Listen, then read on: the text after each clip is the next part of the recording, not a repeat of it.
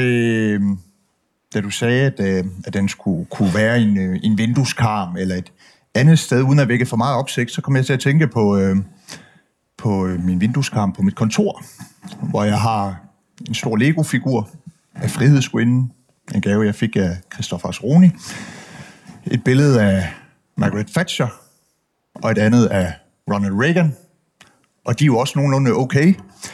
Så jeg tænkte, at her kunne den øh, passe meget godt ind. Men øh, derudover, øh, tusind tak øh, for, for prisen, øh, og øh, tak til Kontrast for, for det her arrangement, øh, og ikke mindst tak til de fantastiske folk i Liberal Alliance og Liberal Alliance sekretariat, der sørgede for, at vi førte en fantastisk valgkamp her under en, en fantastisk Du kan godt kampagne. Øh, en ting er, at jeg får en eller anden øh, løs idé om, at jeg vil ud med et budskab lidt ala et eller andet, men øh, der er nogle fantastisk dygtige folk, der sørger for, at vi, øh, vi kommer skarpt ud over rampen, og det er i høj grad også deres fortjeneste.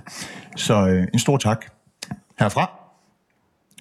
Jeg vil bede dig om at sige et par ord. Det gjorde du alt. Ja. Jeg tror også, det skulle gerne kunne. Ja, ja.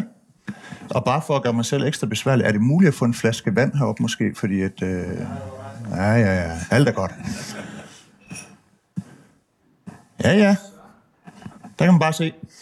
Nej, øh, jeg, jeg blev bedt om at, at forberede et lille oplæg. Øh, selvfølgelig lidt af min, min, min tanker om, øh, om, om det borgerlige Danmark, men med udgangspunkt i... Øh, i, i, i vores Du kan godt kampagne, så tænkte jeg, at øh, jeg vil gerne fortælle lidt om, øh, hvordan jeg sådan i det hele taget ser på, på borgerligheden og, og i særdeleshed liberalismens udfordringer, og, og hvorfor kampagnen egentlig er et led i at, at forsøge at, at tage hånd om de udfordringer, og, og hvilke tanker, der gik forud, og selvfølgelig en smule om kampagnen, og så breder vi det lidt ud øh, derfra.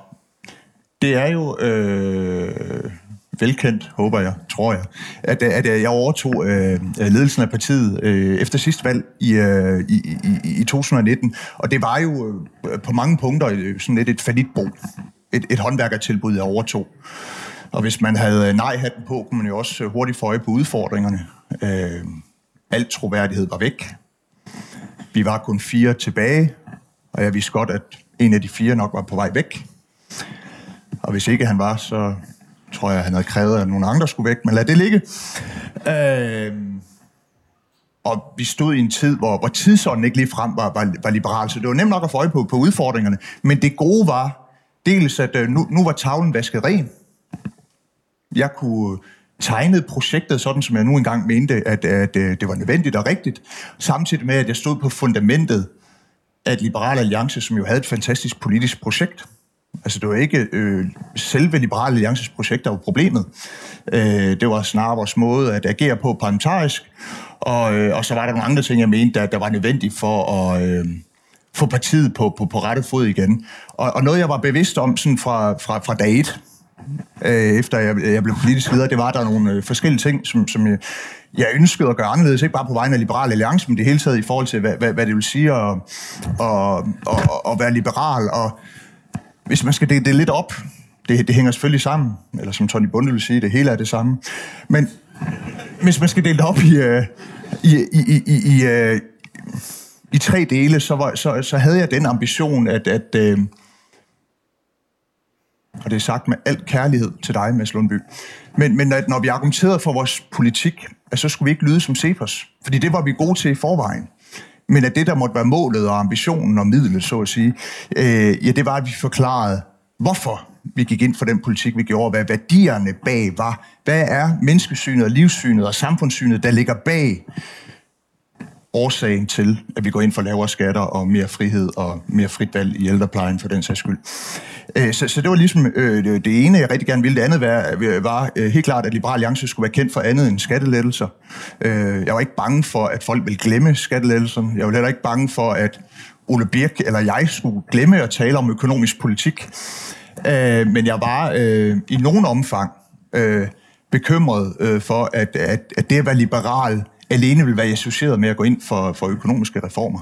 Så det var, det var den anden ting, jeg var opmærksom på. Og den tredje og sidste ting, og det var noget, jeg sådan, øh, gav en del interviews om i starten. Det var sådan ligesom min måde at, at, at prøve at gøre det på det, at sige, nu skal vi gøre det, og så vidste jeg ikke, hvordan vi skulle gøre det, men, men, øh, men øh, man skal starte et sted. Men, men det var, at, at Liberal Alliance eller liberalismen skulle finde tilbage til rødderne. Det skulle være en klassisk liberalisme, som havde blik for andet end øh, personlig selvrealisering og øh, overdreven frigørelse, kombineret med, med, med vækst og skattelettelser. At det skulle være en klassisk liberalisme, som ikke gik hen og blev, øh, blev åndløs, øh, så at sige. At man havde blik for, for, for alle de forudsætninger, der er for, for, det, for det liberale samfund. Og det er jo personligt ansvar, det er fællesskab, det er næstekærlighed, det er et stærkt civilsamfund. Men at det er jo det, som, øh, som øh, Liberal Alliance øh, skulle vende tilbage til, og det, det er ikke unaturligt som liberal, fordi det har ligget i, i, i klassisk øh, liberal tænkning fra, øh, fra dag et. Så det var ligesom det, der var, øh, var ambitionen. Øh, og hvis man, øh, uden at skulle belære nogen herinde, fordi der er mange klogere mennesker end mig herinde, men hvis man et eller andet sted skal, skal sådan koge liberalismen lidt ned og sige, hvad, hvad er det liberale menneskesyn? Jamen, så udspringer du egentlig af et kristen menneskesyn, eller af den visdom, der er overleveret med, med, med, med kristendommen, øh, nemlig at mennesket både er godt og ondt. Godt, vi er skabt i Guds billede, vi kan formå at være kærlige og selvopoffrende og gøre en masse ting for andre mennesker, men øh, vi er også faldet, vi er syndige, vi er i stand til at gøre ondt, og det er noget, vi hvad skal man sige, er universelt for alle mennesker. Det er ikke sådan, at vi bare partout er gode eller partout er onde, men, men vi evner at være øh, begge dele, og, og det var noget, som mange af de tidlige liberale tænkere var, var, var meget bevidste om. Og af samme grund skulle man øh, føre politik ud fra, fra, fra, fra, fra, fra det menneskesyn, og derfor var det meget vigtigt, at statens opgave var egentlig at beskytte den private ejendom, beskytte folks liv og sikkerhed mod andre menneskers ondskab, øh, også sikre lige rettigheder, øh, de samme frihedsrettigheder til alle, og måske vigtigst af alt, at begrænse statsmagten. Fordi hvis man er bevidst om, at mennesket ikke er øh, guddommelig god, ja, så skal man jo ikke have en ubegrænset statsmagt, fordi statsmagten kan jo også bruges til noget dårligt. Og det gælder også i en velfærdsstat. Hvis man er i tvivl om det, så ring til nogle minkavler. Men, men noget, som, øh, som mange af de tidlige liberale tænker var meget øh, opmærksom på, og som, øh, som, som, som er noget, der begynder at fylde mere og mere, øh, også for, for, for, for mig, det er, det, det er jo ikke bare nok, at man har en begrænset stat, og der er respekt for frihedsrettighederne, og så kan folk handle frit og uha, det hele opstår spontant, og alt er skide godt. Øh, der bliver nødt til at være en, øh, en, en borgerlig kultur, i hvert fald hvis man vil leve i et samfund, hvor, hvor det er med en lille liberal stat.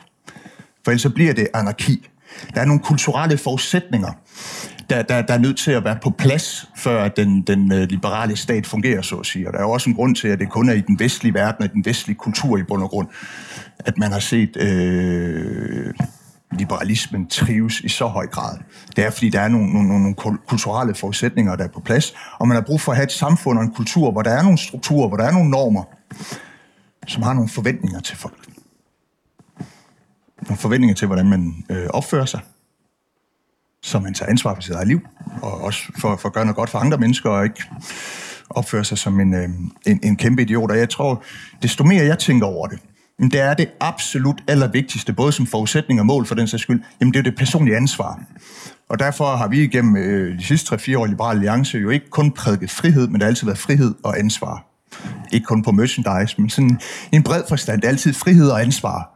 Fordi det er ansvaret, der er det bærende for, at, øh, at samfundet fungerer. Og jeg vil da gå så langt som at sige, at, at, at friheden det er jo en forudsætning for ansvar. Det er jo derfor, det er interessant at leve i et samfund med en høj grad af personlig frihed. Det er fordi, det er det, der giver mest personligt ansvar. Så, så, så det er jo ligesom øhm, nogle af de tanker, som, som, øh, som jeg har gjort mig, også fordi jeg mener, at, at liberalismens krise i høj grad udspringer af, at, at det grænsede til at være en, en blanding mellem et økonomisk doktrin og en frigørelsesideologi hvor det bare handler om at være frigjort fra enhver tænkelig forpligtelse, fra sine rødder, fra sin familie og fra samfundet. Du skal bare være fri og frigøre dig selv. Øh, og, og der tror jeg, og det gælder både i særdeleshed liberalismen og i borgerligheden i al almindelighed, at der er det bedre at tale om ansvar og mening, end alene at tale om, øh, om, om frihed. Og derfor er det også vigtigt for mig at sige, at sådan hele tanken med, at du kan godt kampagnen, det er ikke, øh, du kan alt. Du kan blive lige så det vil. Nu skal vi alle sammen være iværksættere øh, den der lidt gamle, liberale nuller-retorik. det var jo den der, du kan jo nærmest alt, du skal bare beslutte dig for det. Øh, budskabet var snart, du kan godt tage ansvar. Øh, og det er jo ligesom de her tanker, som, øh, som, som det hele udspringer af, og øh, også fordi, at vi lever i en tid, hvor, hvor, hvor vi i højere og højere grad tænker over, hvordan vi kan opnå en eller anden følelse af mening i tilværelsen, frem for blot at, at, at realisere os selv. Og der kommer jeg til at tænke på en passage i din bog, øh, Anna, øh, din seneste bog, hvor du fremhæver øh, Dostojevskis novelle, Et latterligt menneskestrøm. Jeg ved ikke, om I alle sammen har læst den, men øh, super kort resume. Øh, det er et latterligt menneske, der øh, er på vej hjem, og så afviser han en, en lille pige, der tigger øh, om, om penge, en fattig pige, og det har han sådan lidt øh, dårlig samvittighed over. Det kan han ikke helt finde ud af, man har. Han ligger og sætter sig ned i sin stol, drømmer en drøm. I den her drøm, der skyder han sig selv i hjertet, og kommer så i paradis. Altså et paradis, hvor der ikke har været noget syndefald, hvor alt er godt, hvor mennesker opfører sig, sig øh, øh, paradisisk. Men det ender jo så med, at han i, øh, i drømmen jo så egentlig lærer de her mennesker at synde. Han ødelægger paradis. Og det er klart, jeg tror, fra Dostoyevskis side, så, så var moralen jo i høj grad, at Øh, øh altså fordi der, han så vågner op for drømmen, så finder ud af, at jeg vil stoppe med at synde, og jeg vil være et ordentligt kristen og næste kærligt menneske. Men som, som Anna øh, fremhæver i sin seneste bog, jamen hvorfor ødelægger han paradis, efter han er havnet uforvarende i det? Jamen det er jo netop fordi, at han har havnet i paradis uden nogen fortjeneste.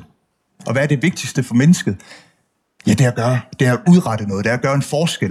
I det her tilfælde var den eneste forskel, man gøre det, ja, det var sådan noget negativt, fordi alt var jo et paradis. Og budskabet på lidt større plan, det må jo være, jamen staten kan aldrig skabe et lykkeligt liv for os. Fordi det meningsfulde findes i det, vi selv udretter, ofte sammen med andre mennesker.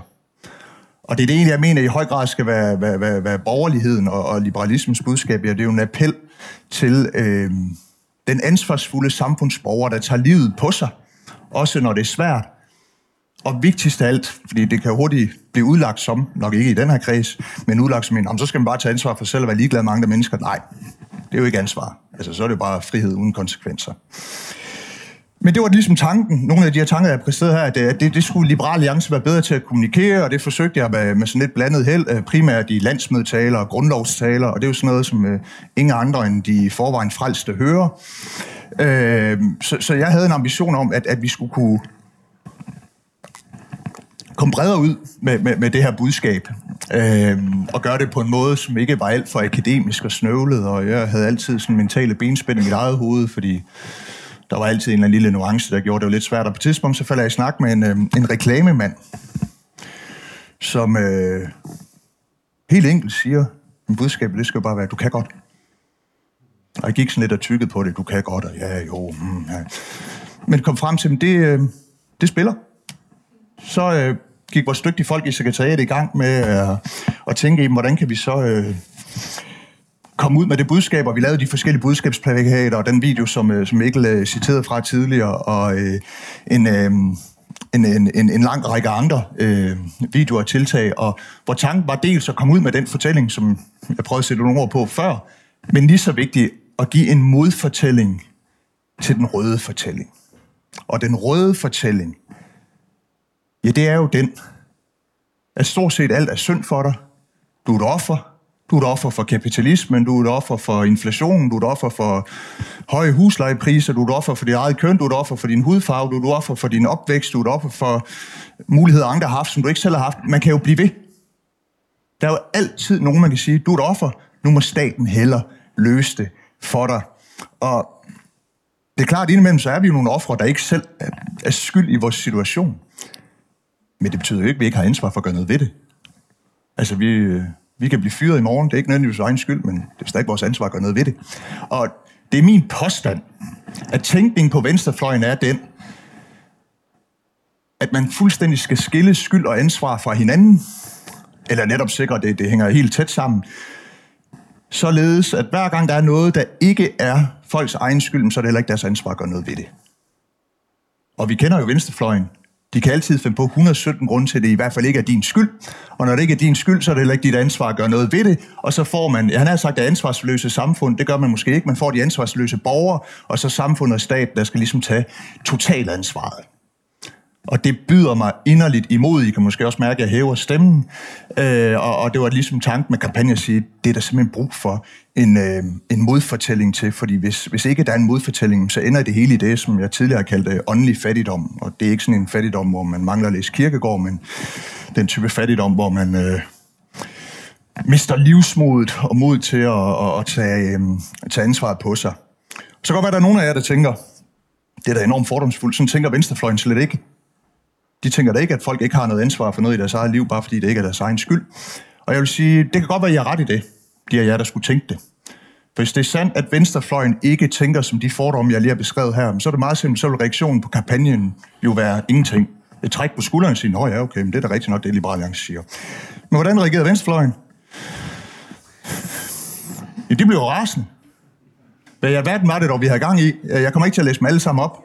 Øh, der var blandt andet en, en fra enhedslisten, der arbejder med unge med, med, med, med misbrug og angst, og han mente jo, at den her kampagne jo bare handlede om, at, at de skulle få at vide, at de skulle tage sig sammen. De skulle bare vide, at du kan godt, så går alle deres uh, problemer væk. Og der var en, der mente, det var nedladende over for borgere med handicap. Og, uh, altså, jeg, jeg, jeg, jeg, jeg, jeg, jeg kunne blive ved. Uh, Husk næste gang, du går forbi en hjemløs, gå ind til vedkommende og sige, at han skal lade være med at være et offer og komme i gang med at få noget ud af livet. Så, så et eller andet sted så bekræftede det mig, at, øh, bekræftede det mig i, at den, at den her kampagne, den var jo egentlig ikke øh, sådan, at jeg ramte helt øh, skævt ved siden af. Og, og jeg synes jo et eller andet sted, hvis jeg, hvis jeg må fortsætte med at være lige så fordomsfuld som dem, det afslører jo egentlig deres livssyn. Altså, det, det, en af de ting, der sådan kørte meget på Twitter, der, men det er bare det, man skal sige til en sklerosepatient. Rejs op fra kørestolen, du kan jo godt. Altså, det er sådan en idiotisk fortolkning. Men, men alligevel skal jeg ikke lade være med at tænke, jamen skulle man sige det modsatte? Skulle man sige til en sklerosepatient, nu er det slut. Alt håb er ude. Du kan intet gøre. Du kan ikke engang være en god far for dine børn, eller en, en kærlig veninde. Det er slut. Alt håb er ude. Du kan lige så godt bare øh, tage din forkrøblede krop og, og, og gøre det forbi. Eller skulle man sige til unge med angst og misbrugsproblemer, men du kan intet gøre for at forbedre din situation. Det er synd for dig. Ja, resten af livet bliver noget, noget, noget bras. Altså, jeg kan ikke se, hvorfor at det er et kontroversielt synspunkt, medmindre man selvfølgelig øh, bevidst vil øh, misforstå det. Noget af den kritik, der var i kampagnen, var jeg faktisk enig i, og det var også noget, vi drøftede internt inden, og det, det, jeg tror, det var blandt andet Jacob Mark, der kom med den, men det var vores budskab om, øh, du er svag, stræd over, du er stærk. Var sådan lidt, at, at det kunne appellere til sådan en med, at vi altid skulle være sådan super stærke, og min første tanke til kampagnen, apropos det der med at kommunikere på en måde, hvor det blev for snøvlet, ja, det var, øh, du kan stræbe efter at være stærk. Og det blev lidt for, for, for nuanceret, men, men, men det er jo egentlig det, der, der, der øh, øh, kampagnens reelle budskab. Altså, det er jo ikke altid, vi formår at være, øh, være, være, være stærke. Øh, det er jo også selv et levende bevis på bevares. Men, men øh, vi bestemmer sig selv, hvad det er, vi stræber efter. Øh, så det går nok sjældent, at vi vil øh, leve op i bestræbelserne, til bestræbelserne altid, men det er jo derfor, at det er et ideal, vi bestræber. Hvis det var nemt, så havde det jo ikke været noget som helst øh, ideal. Men jeg må også øh, tage venstrefløjen lidt i, øh, i, i, i forsvar, i hvert fald de dele af venstrefløjen, der roste kampagnen. Øh, blandt andet Øslem Sekic, og der, der var også øh, flere andre. Og jeg tror et eller andet sted, at det, at det var det, som, øh, som gjorde kampagnen øh, god. Den skabte noget debat. Den sagde noget, der var sandt. Og det var der også nogen på venstrefløjen, der, der, der, der kunne sige frit herunder i Symsikis, der ved jo, at det er, altså, det er de færreste mennesker, der formår at komme ud af sociale problemer uden deres øh, egen indsats, samtidig med at resten af venstrefløjen jo så blev rasende. Så det var øh, på alle tænkelige måder helt perfekt. Nå, nej, nu afslører jeg noget. Jeg glemte overgangen. Der kommer en pointe, inden vi kommer til de to banditter. Øh, vi havde en drøftelse øh, i, i partiet, for det var jo op til valget, om vi skulle køre en kampagne, der slet ikke handler om politik, men handler om menneskesyn, eller om vi skulle køre en kampagne, der handler om folketingsvalget. Og jeg var meget sådan, at vi skal køre en kampagne om menneskesyn, fordi det, der er det borgerlige Danmarks problem, det er, at vi har tabt den borgerlige værdikamp. Og man skal vinde værdikampen, før man kan bruge det politiske flertal til noget som helst. Og det var noget, som de to her kunne lære lidt af. Øh, I kender dem. Claus Hjort-doktrinet, kort fortalt, det går jo ud på, øh, lyd som Socialdemokraterne, og vælger Socialdemokrater, så får du magten, og så må du bare overbevise dem om, at du er en bedre Socialdemokrat end Socialdemokraterne, så kan du blive ved med at være på magten. Det formoder Anders Fogh at gøre, men, men det var alligevel Anders Fogh, der sådan reelt havde fat i den øh, lange ende, i hvert fald inden han ønskede at være statsminister, fordi øh, en af de ting, han lagde væk på, det var jo, jeg tror ikke, han kaldte det værdikampen, jeg tror, han kaldte det kulturkampen. Men han havde jo den analyse, at du bliver nødt til at ændre folks øh, øh, holdninger og værdier, inden du kan rykke det politiske. Fordi hvis du vinder det, jamen så kan du rykke det politiske bagefter. Det bedste eksempel på det i praksis, altså at det er værdikampen, der skal vindes, øh, og ikke bare den politiske magt, øh, det er Joachim B. Olsens debat om fattig Karina. I godt huske den? Ja. Øh, fantastisk øh, debat, og ubrevet af fire lavede på et tidspunkt øh, en undersøgelse af, hvad den diskussion betød for folks holdninger til spørgsmål om, hvorvidt kontanthjælpen var for høj eller for lav. Og i løbet af 2012, hvor debatten kørte, der var det en tredjedel af danskerne, der skiftede holdning i retning af, at kontanthjælpen er for høj, der findes ikke fattigdom i Danmark. Liberal Alliance gik ikke så meget som en decimal frem i meningsmålingerne. Men danskernes værdier var rykket. Hvad skete der? Samtlige partier ud over enhedslisten rykkede til højre i spørgsmålet om øh, rådighedsregler og om kontanthjælpen var for høj, og den daværende beskæftigelsesminister, fru Mette Frederiksen, ja, hun strammede reglerne, fordi man har vundet den værdikamp. Og, og det er der, derfor, jeg mener, den type kampagne, som, som vi kørte med, du kan godt, jamen, den er vigtig, og det er jo ligesom det, som, som vi skal bygge videre på øh, både i partiet, men, men også den tænkning, synes jeg, i det, i det borgerlige Danmark, det er at føre en langsigtet værdikamp, fordi når vi så har et flertal, så har vi ikke fået flertallet på at kunne være bedre bestyre af velfærdsstaten end Socialdemokraterne. Vi har fået det, fordi at vi rent faktisk har rykket nogle ting. For vi ikke at få flertal på den måde, så har vi det mindste rykket Socialdemokratiet. Så vi vinder i sidste ende lige meget hvad. Men jeg tror ikke, at øh, liberalismen kan komme ud af sin krise og vinde værdikampen, hvis man bare sådan helt øh, dumstedet insisterer på noget, uden at have blik for, hvad det er, øh, folk efterspørger. Jeg er lidt spændt på, hvad der er på det næste slide. Det er blandt andet øh, Christians øh, gode bog. Fordi altså, jeg tror, det er hævet over enhver tvivl, at, at, at liberalismen er, i bedste fald befinder liberalismen sig i en tidsånd, som er imod den, og i værste fald så øh, øh, ligger den og gisper efter vejret øh, på, på operationsbordet. Og øh, jeg har jo været lidt inde på, hvad, hvad, hvad, hvad jeg mener er udfordringen, øh, og jeg mener helt åbenlyst, at, at liberalismen er på vej tilbage. Altså både når man måler på økonomisk frihed og demokratiske rettigheder og personlig frihed, så går den tilbage øh, globalt, og man ser øh, i stigende grad, at den stærke statsmand vender frem. Herhjemme er det den stærke statskvinde, der vender frem. Øh, og nogen kalder det højre populisme, men det er jo ikke nødvendigvis kun højre populister. De, de har fanget tidsånden før mange andre, men Mette Frederiksen har fanget den præcis samme tidsånd. Jeg siger ikke, hun er populist, men hun er også den stærke statskvinde, der kan være garant for tryghed og, og, og, og sikkerhed. Og, og det er min vurdering, øh, at folk i den vestlige verden i stigende grad søger mod tryghed, mod kontrol og mod identitet. Og det er, er der en del både sunde og mindre sunde politiske bevægelser, der kan levere dem. Af de sunde vil jeg nok hæve, fremhæve Mette Frederiksen, af de mindre sunde, højrepopulister, klimafanatikere, en skør identitetspolitik. Men de liberale er dårlige til at appellere til, til folks behov for øh, identitet og fællesskab, og i sagens natur også tryghed og kontrol, fordi liberalismen er jo på mange måder kontroltab sat på ideologisk formel.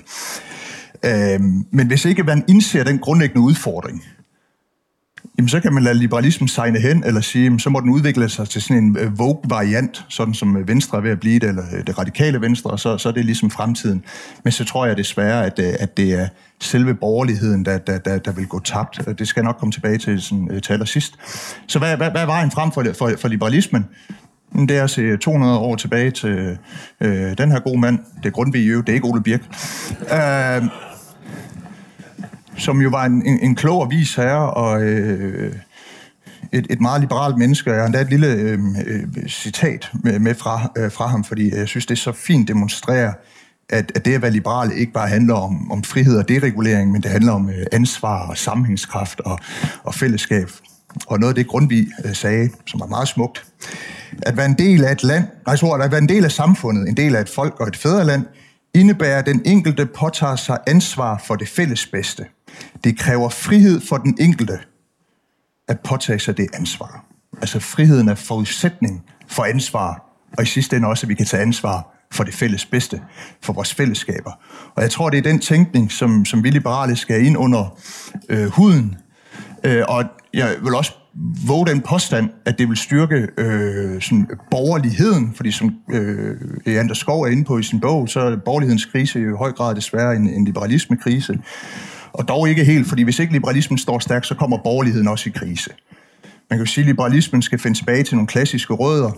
Andre mennesker vil sige, at den skal huske på nogle, nogle mere konservative dyder og finde en balance i det. Det mener jeg, at der er noget, noget, noget, noget sandt over, selvom jeg jo næsten får løn for at påstå det modsatte. Men at det er i balancen mellem liberalisme og konservatisme, at borgerligheden blomstrer, og den bliver stærk. Fordi hvad er det, der sker men konservatisme, der ikke bliver modbalanceret liberalisme, ja, ud af det kan der udspringe en højere populisme eller en nationalkonservatisme, ikke at der er noget i sig selv galt med det, men en, en type nationalkonservatisme, der ikke har blik for individet, ikke har blik for retsstaten, ikke har blik for, at der er god grund til at begrænse statsmagten. Og derfor har konservatisme og liberalisme i min optik brug for hinanden. Og hvis liberalismen indser, hvor man kan lade sig inspirere af de konservative og genvinder fordums styrke, så mener jeg, at det samlet set vil gavne borgerligheden og også øh, luge ud i nogle af øh, af det ukrudt, der er i den borgerlige øh, have. Nu skal jeg virkelig passe på, hvad jeg siger, så jeg tror, jeg vil til at, at runde af. Men øh, det var de øh, forberedte ord om kampagnen og vejen frem for os liberale.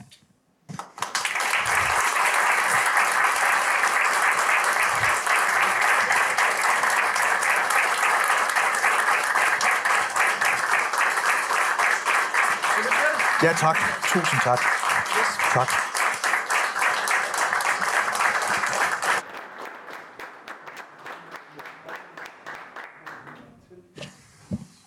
Og herved kan jeg jo sådan set markere den øh, afslutningen på den officielle øh, del af programmet. Hvis øh, der er nogen her i forsamlingen, der ikke er blevet medlemmer af Kontrast, så skynder jeg ind at blive det. Det skal jeg jo sige. Og øh, så vil jeg nok en gang måske opfordre til at give en øh, hånd til Astrid, som har, øh, har været i stand til at øh, få det her arrangement op at stå. Og Poul Lyngby også naturligvis. Tak fordi I kom.